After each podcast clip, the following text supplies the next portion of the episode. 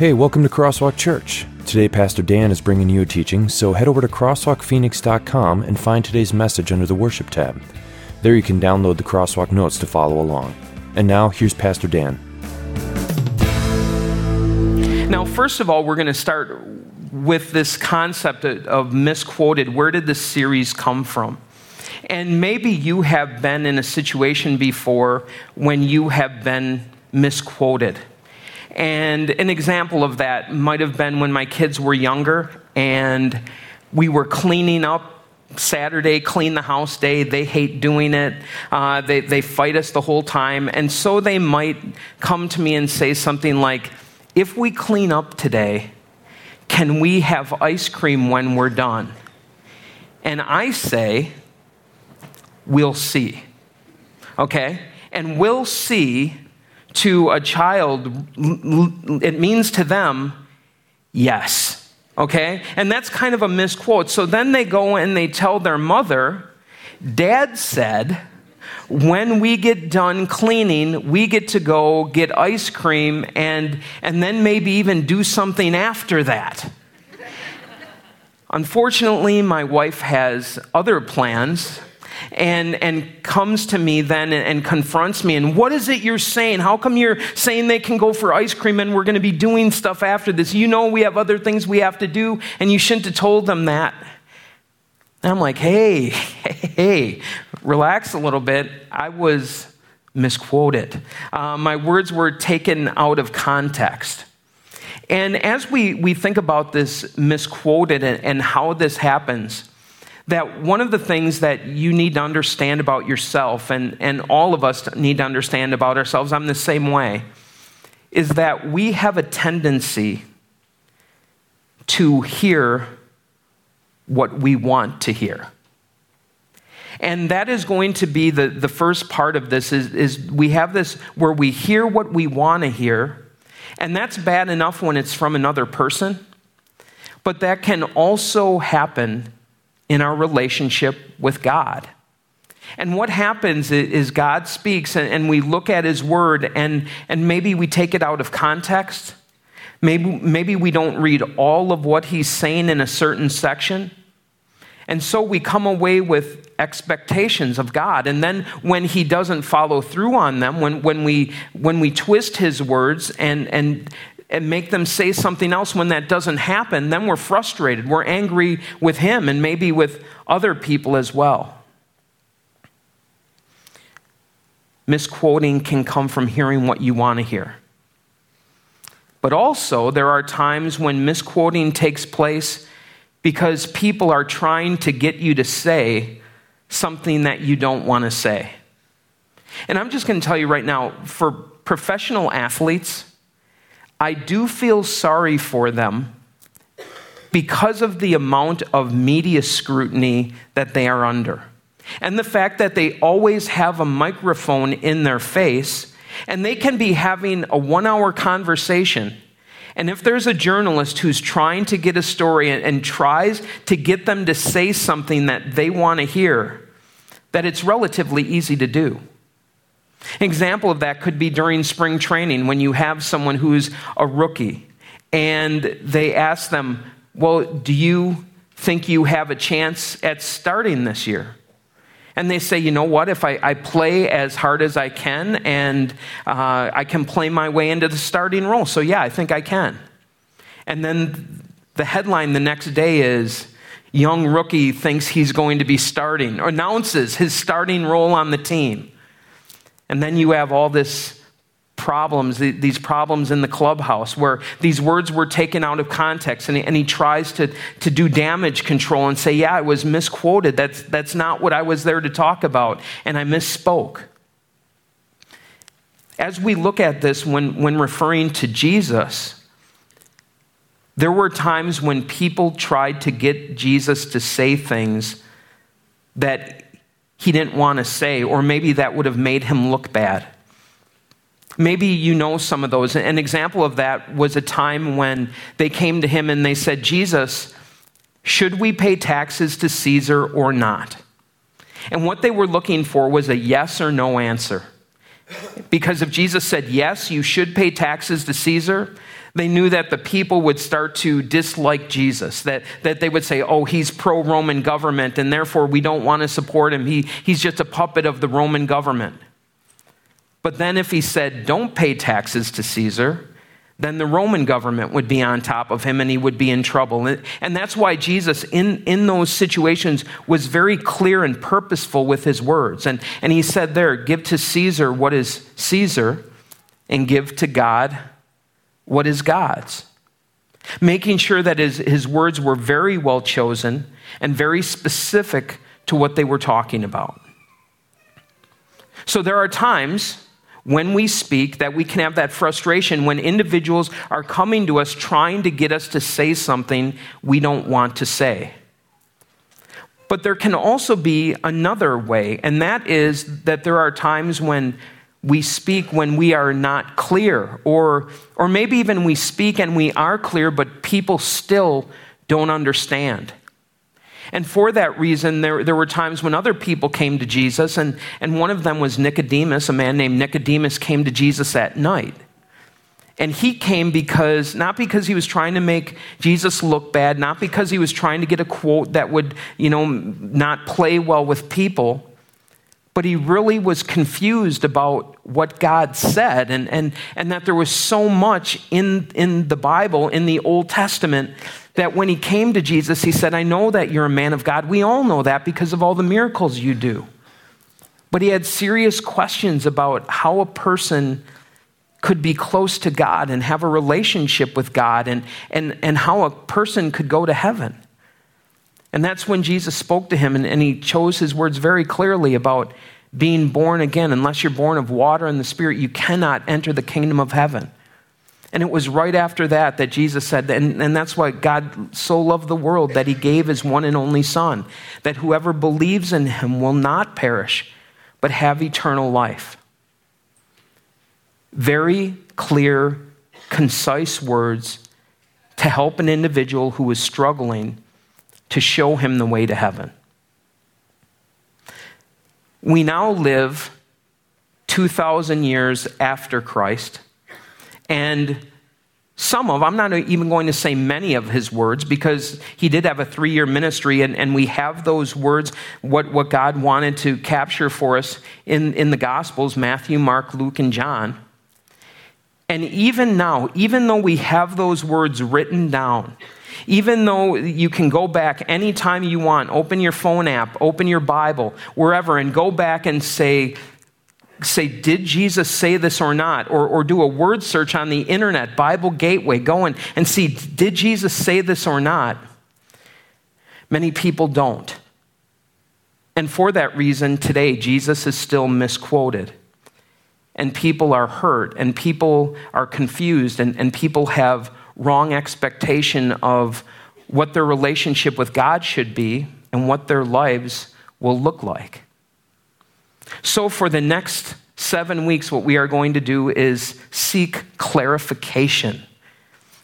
Clarification on exactly what Jesus says so that we can be very clear on the expectations and what it means and the comfort and the promises we have for our life. Now, the first misquoted one that we're going to look at right now is well, I guess you could, I'm not going to ask you to raise your hand today, but I need you to answer this in your mind. Do you believe that God wants you happy? That, that if you had to answer the question, yes or no, and don't give me, well, yeah, an answer that end, or starts with well is not yes or no, okay? So I, I want you to look at this, and if you were to say, Does God want me happy? If I were going to go yes or no, which direction would I go? Now, what's interesting about this is, is, is as I've done with the research, I, will I'll first of all tell you that all of our elders said yes, that every individual I've talked to has said yes, and the answer is no. See, I gave you the answer already, so that's not a problem. But the answer probably really isn't that simple. And I think one of the places where we go, and, and maybe even, even before we start, is to say, if you believe that the answer is yes, that God wants me happy, where did that come from? Was it the Bible verse that Jesus said, I want you happy? Because he never said it. You can do a Bible search, it, it, doesn't say that anywhere. That, that a person came to Jesus and said, Lord, what should I do? And Jesus said, Do whatever makes you happy. That's easy. That's no, he, he never speaks in those terms. But I would also say this that if you were to ask the question, Does God want me miserable? The answer is also no. And see, what happened throughout history is that there were two schools of thought. There were those who thought that God did want me happy. And, and what you come away with is an Epicurean type philosophy eat and drink and be merry, for tomorrow we die. And, and so that is the way that you look at it is my goal in my life is to be happy. And then on the other side, probably what you have is a monastic life where you believe that the more miserable I am, the happier God is, and therefore I'm going to do everything I can in my power to make myself as miserable as possible, beating myself up, whipping myself, depriving myself, and therefore God will like me more. And both of those are not what God wants, they are not the path to a relationship with God. So, what I would like to start with today is not a portion of God's word, but rather a portion of the Declaration of Independence to see possibly where this concept of wanting to live my life and the goal of my life to be happy, where it comes from. And this is from the preamble to the Declaration of Independence. We hold these truths to be self evident that all men are created equal, that they are endowed by their Creator with certain unalienable rights, that among these are life, liberty, and the pursuit of happiness. Even a, a, there was even a movie a number of years ago called The Pursuit of Happiness. And, and it was, what is it, what can I do in my life that is going to make me happy? And the answer, really, in this movie, as you look at the pursuit of happiness, is to get a job where I make a decent amount of money and thereby I can be happy. If you follow your life with this, and it is a theology, it's a secular theology, it is this belief that, that as I live my life, the compass and the deciding thing for what I do in my life is going to be what makes me happy. And so, as I, I, go through life, if I'm not happy, I'm at, I'm at a juncture where I have to look around to what will make me happy, and that is where I will go. And then it follows that people will say, Well, if God wants me happy, then He wants me doing this because this is what makes me happy. And that becomes a theology. In the blank, you can write secular theology. I can do what I want to make myself happy as long as I don't break the law, number one, or violate another's rights.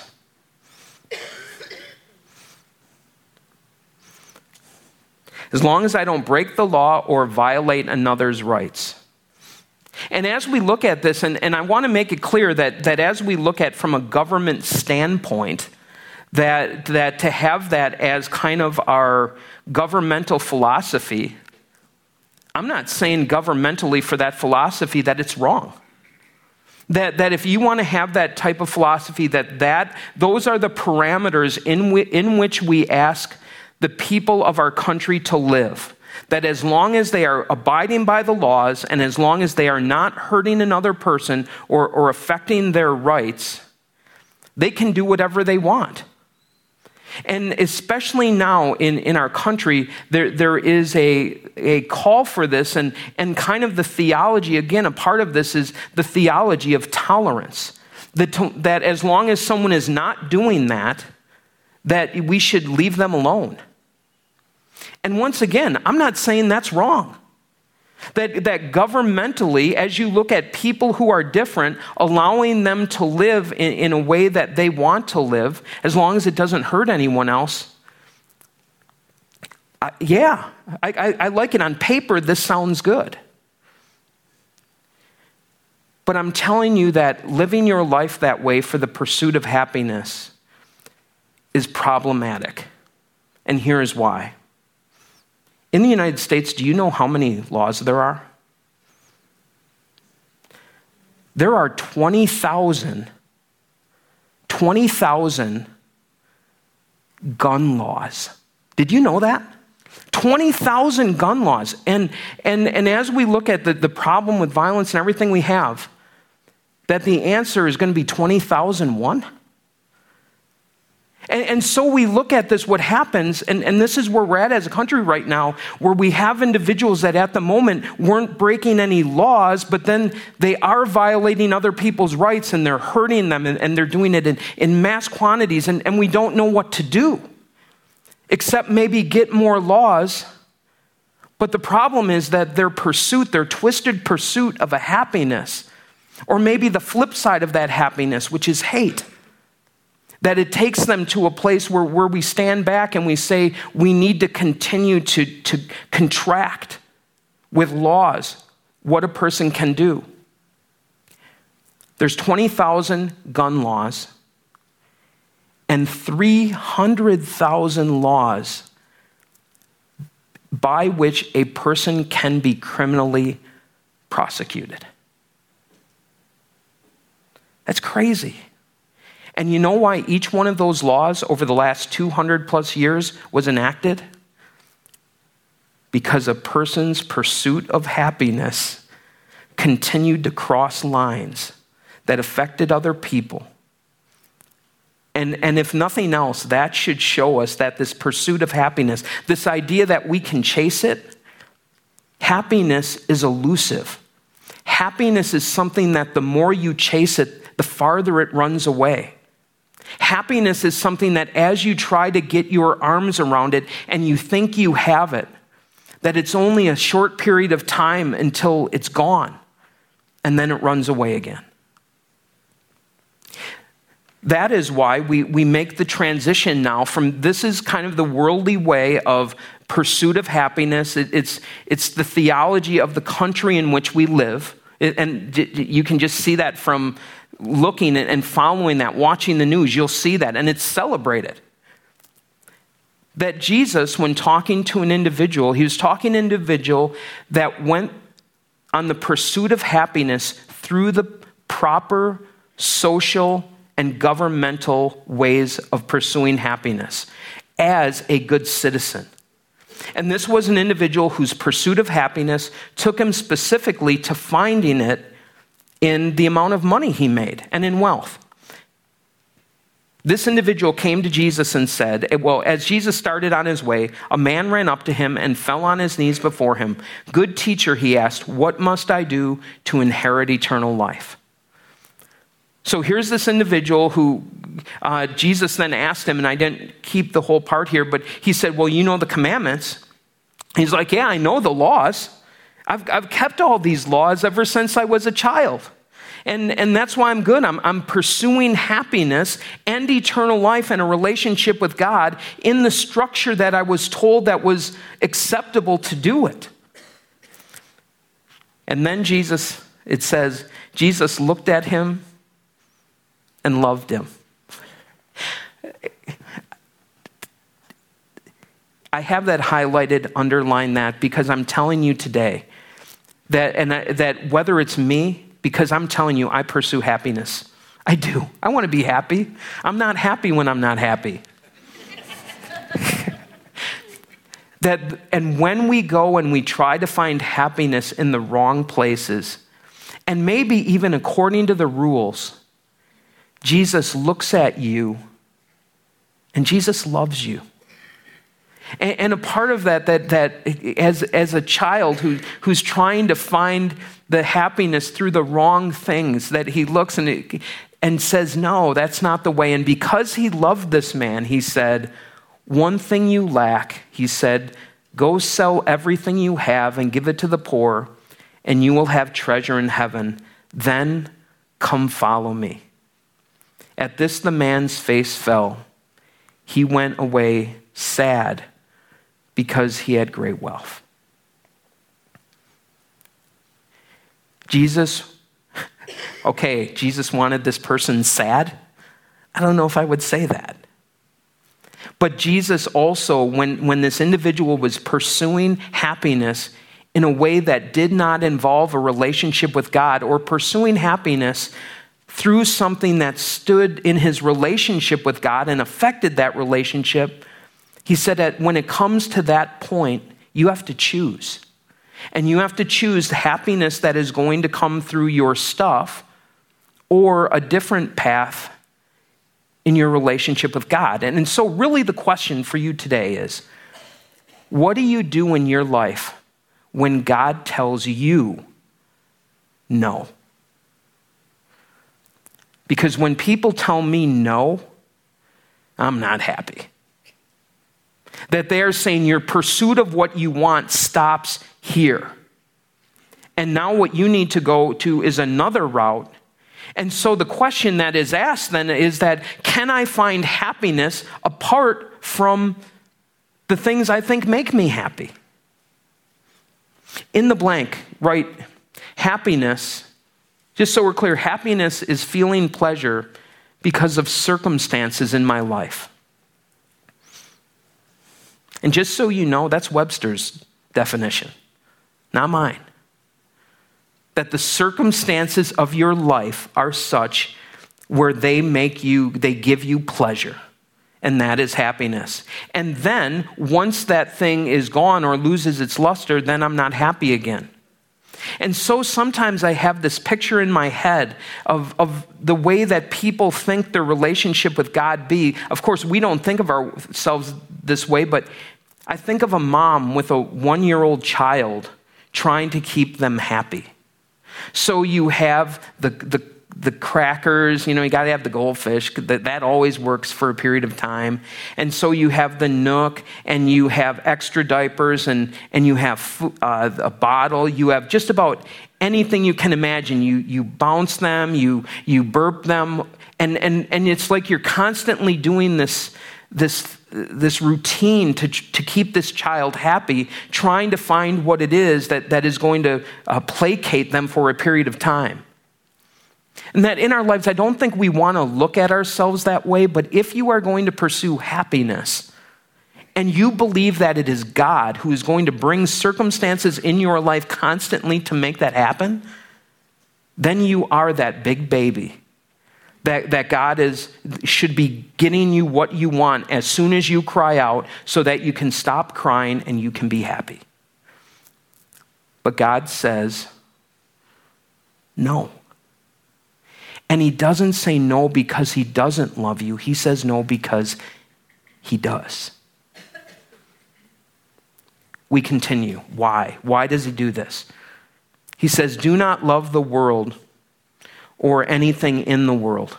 If anyone loves the world, the love of the Father is not in them.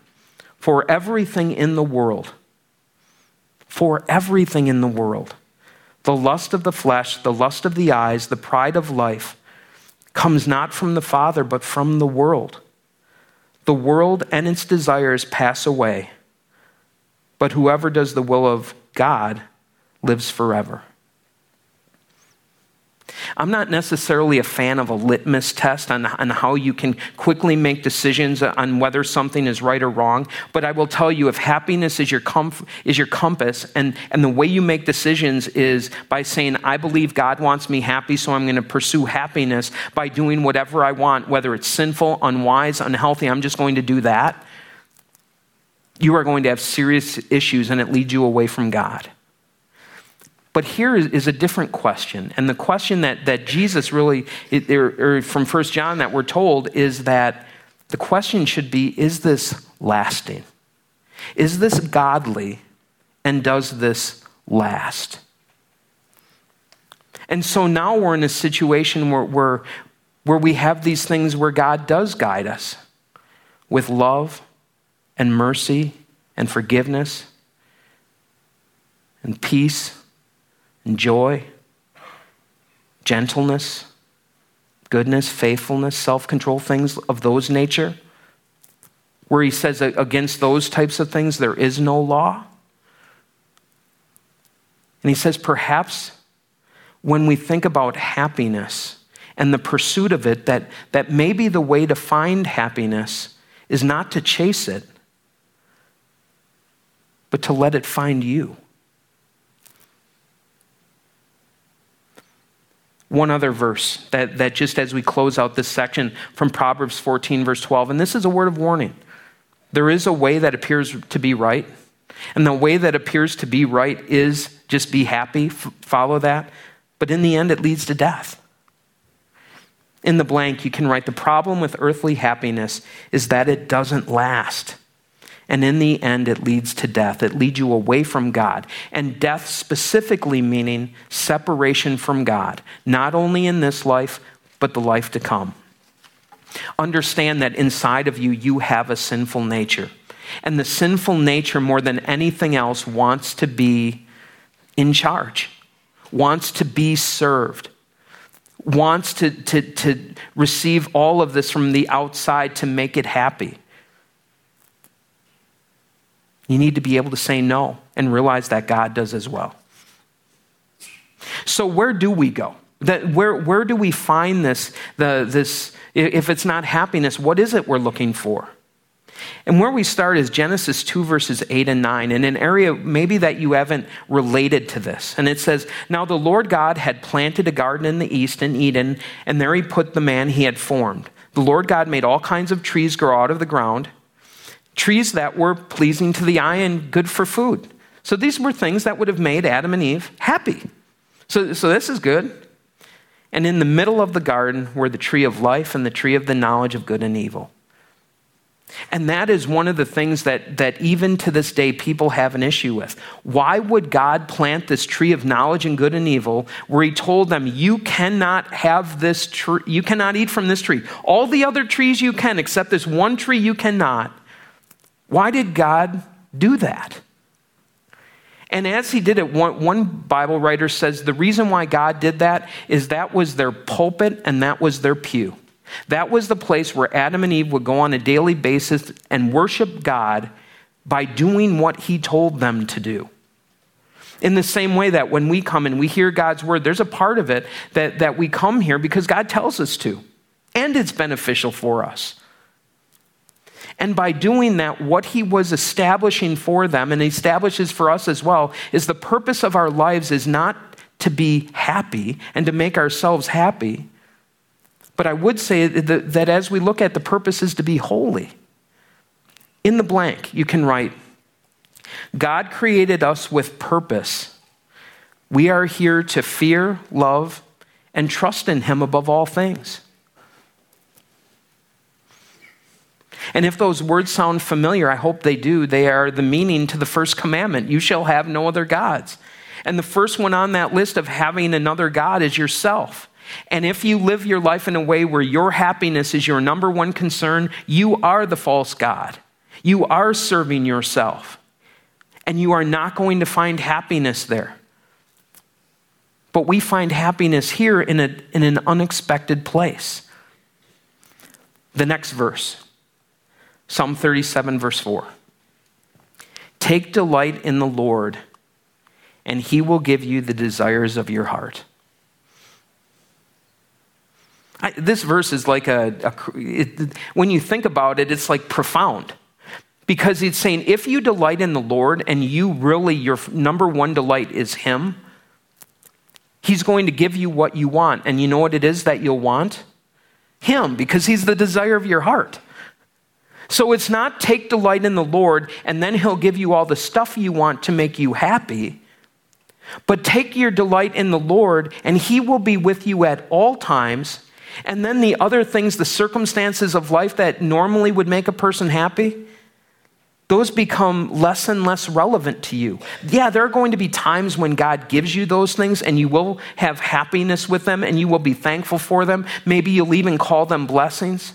And maybe those blessings will be people, maybe they will be relationships, and you will thank God for them and say, These are great gifts from you, God.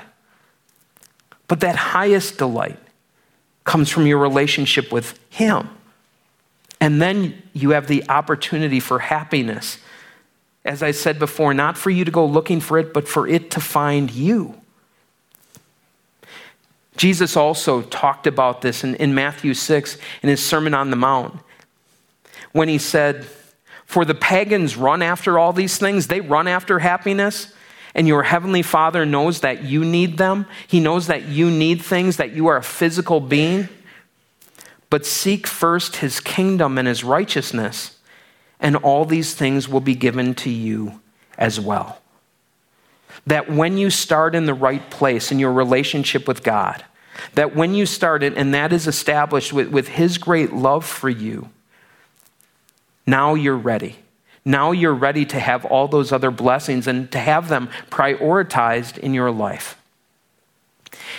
As we do this today, it starts with this Do you understand how much you are loved by God?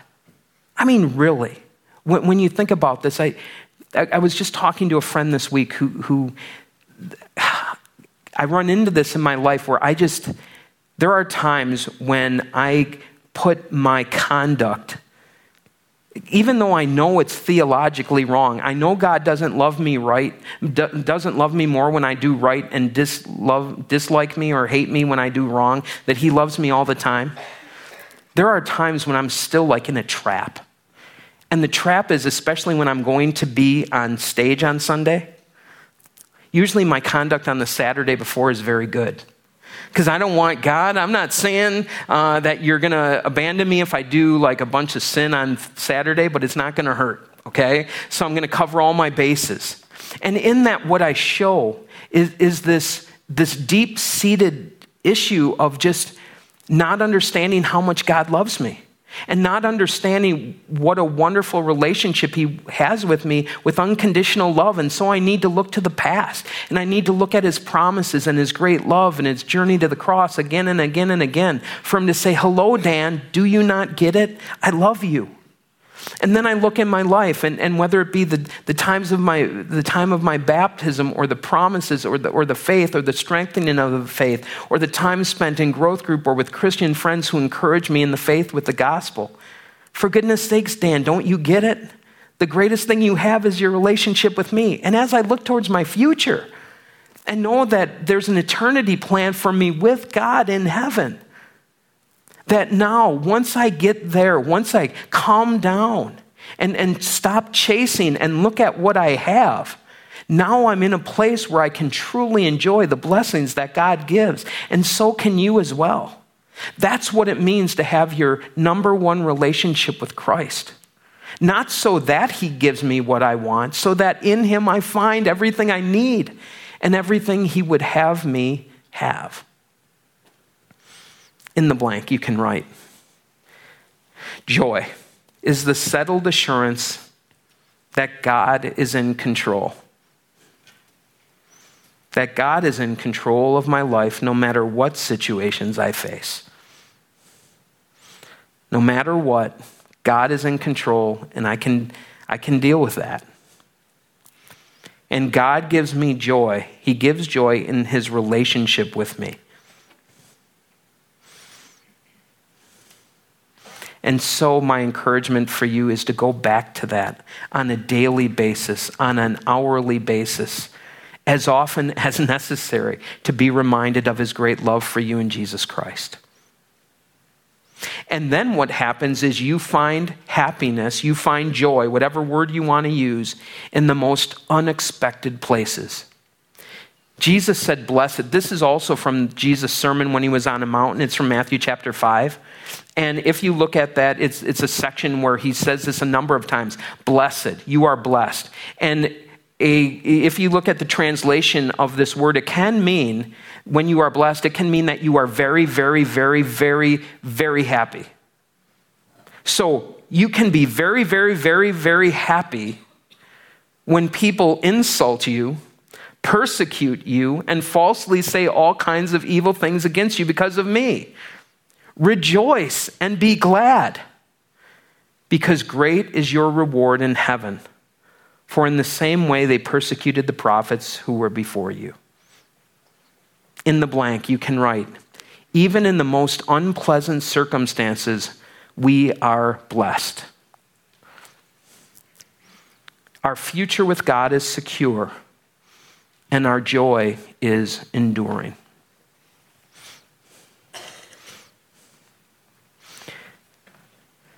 Right now, this, this, is, this is where this sermon comes together, and that is I have to believe, I have to believe that in your lives, and maybe even in some relationships, that you are unhappy that, that right now I ask you to go there. I, ask you to go to the, to the place in your, love where, your life where you find the most unhappiness.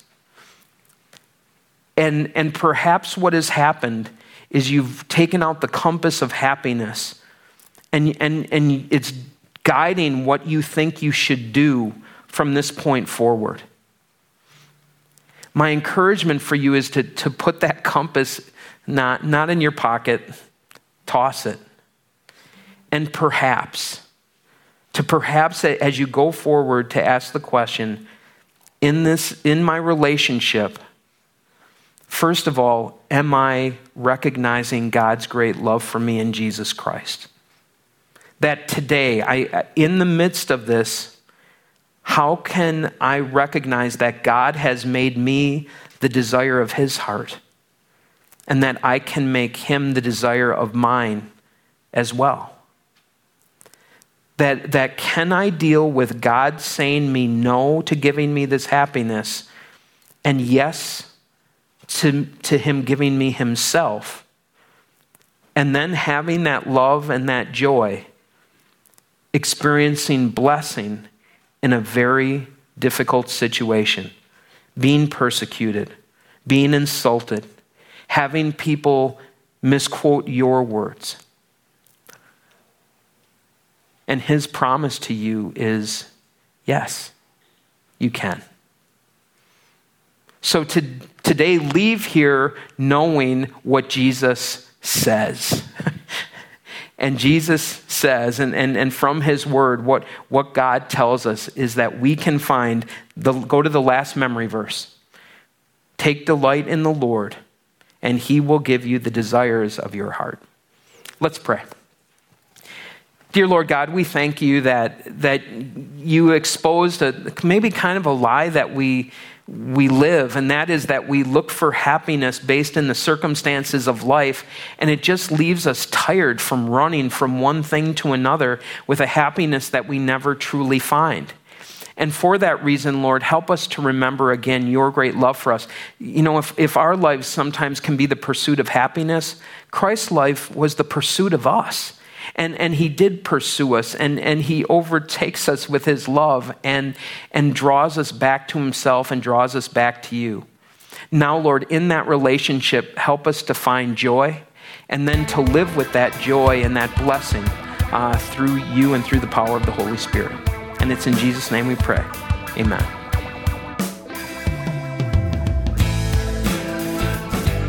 So, before we close, if you would like more information about Crosswalk or to listen to other messages, head over to crosswalkphoenix.com or come and see us. Services are held at Cesar Chavez High School at 41st Avenue and Baseline on Sundays at 9 and 11 a.m. Visit our website for directions. And now, some closing thoughts from Pastor Dan. What a great place for us to finish. It's well with our soul through Jesus Christ and our relationship with Him. As you leave here today, another reminder about the, the meeting at ALA at 1.30. Uh, also, uh, the Lord's Supper Day at 10.30. And as you leave, go with the Lord's blessing.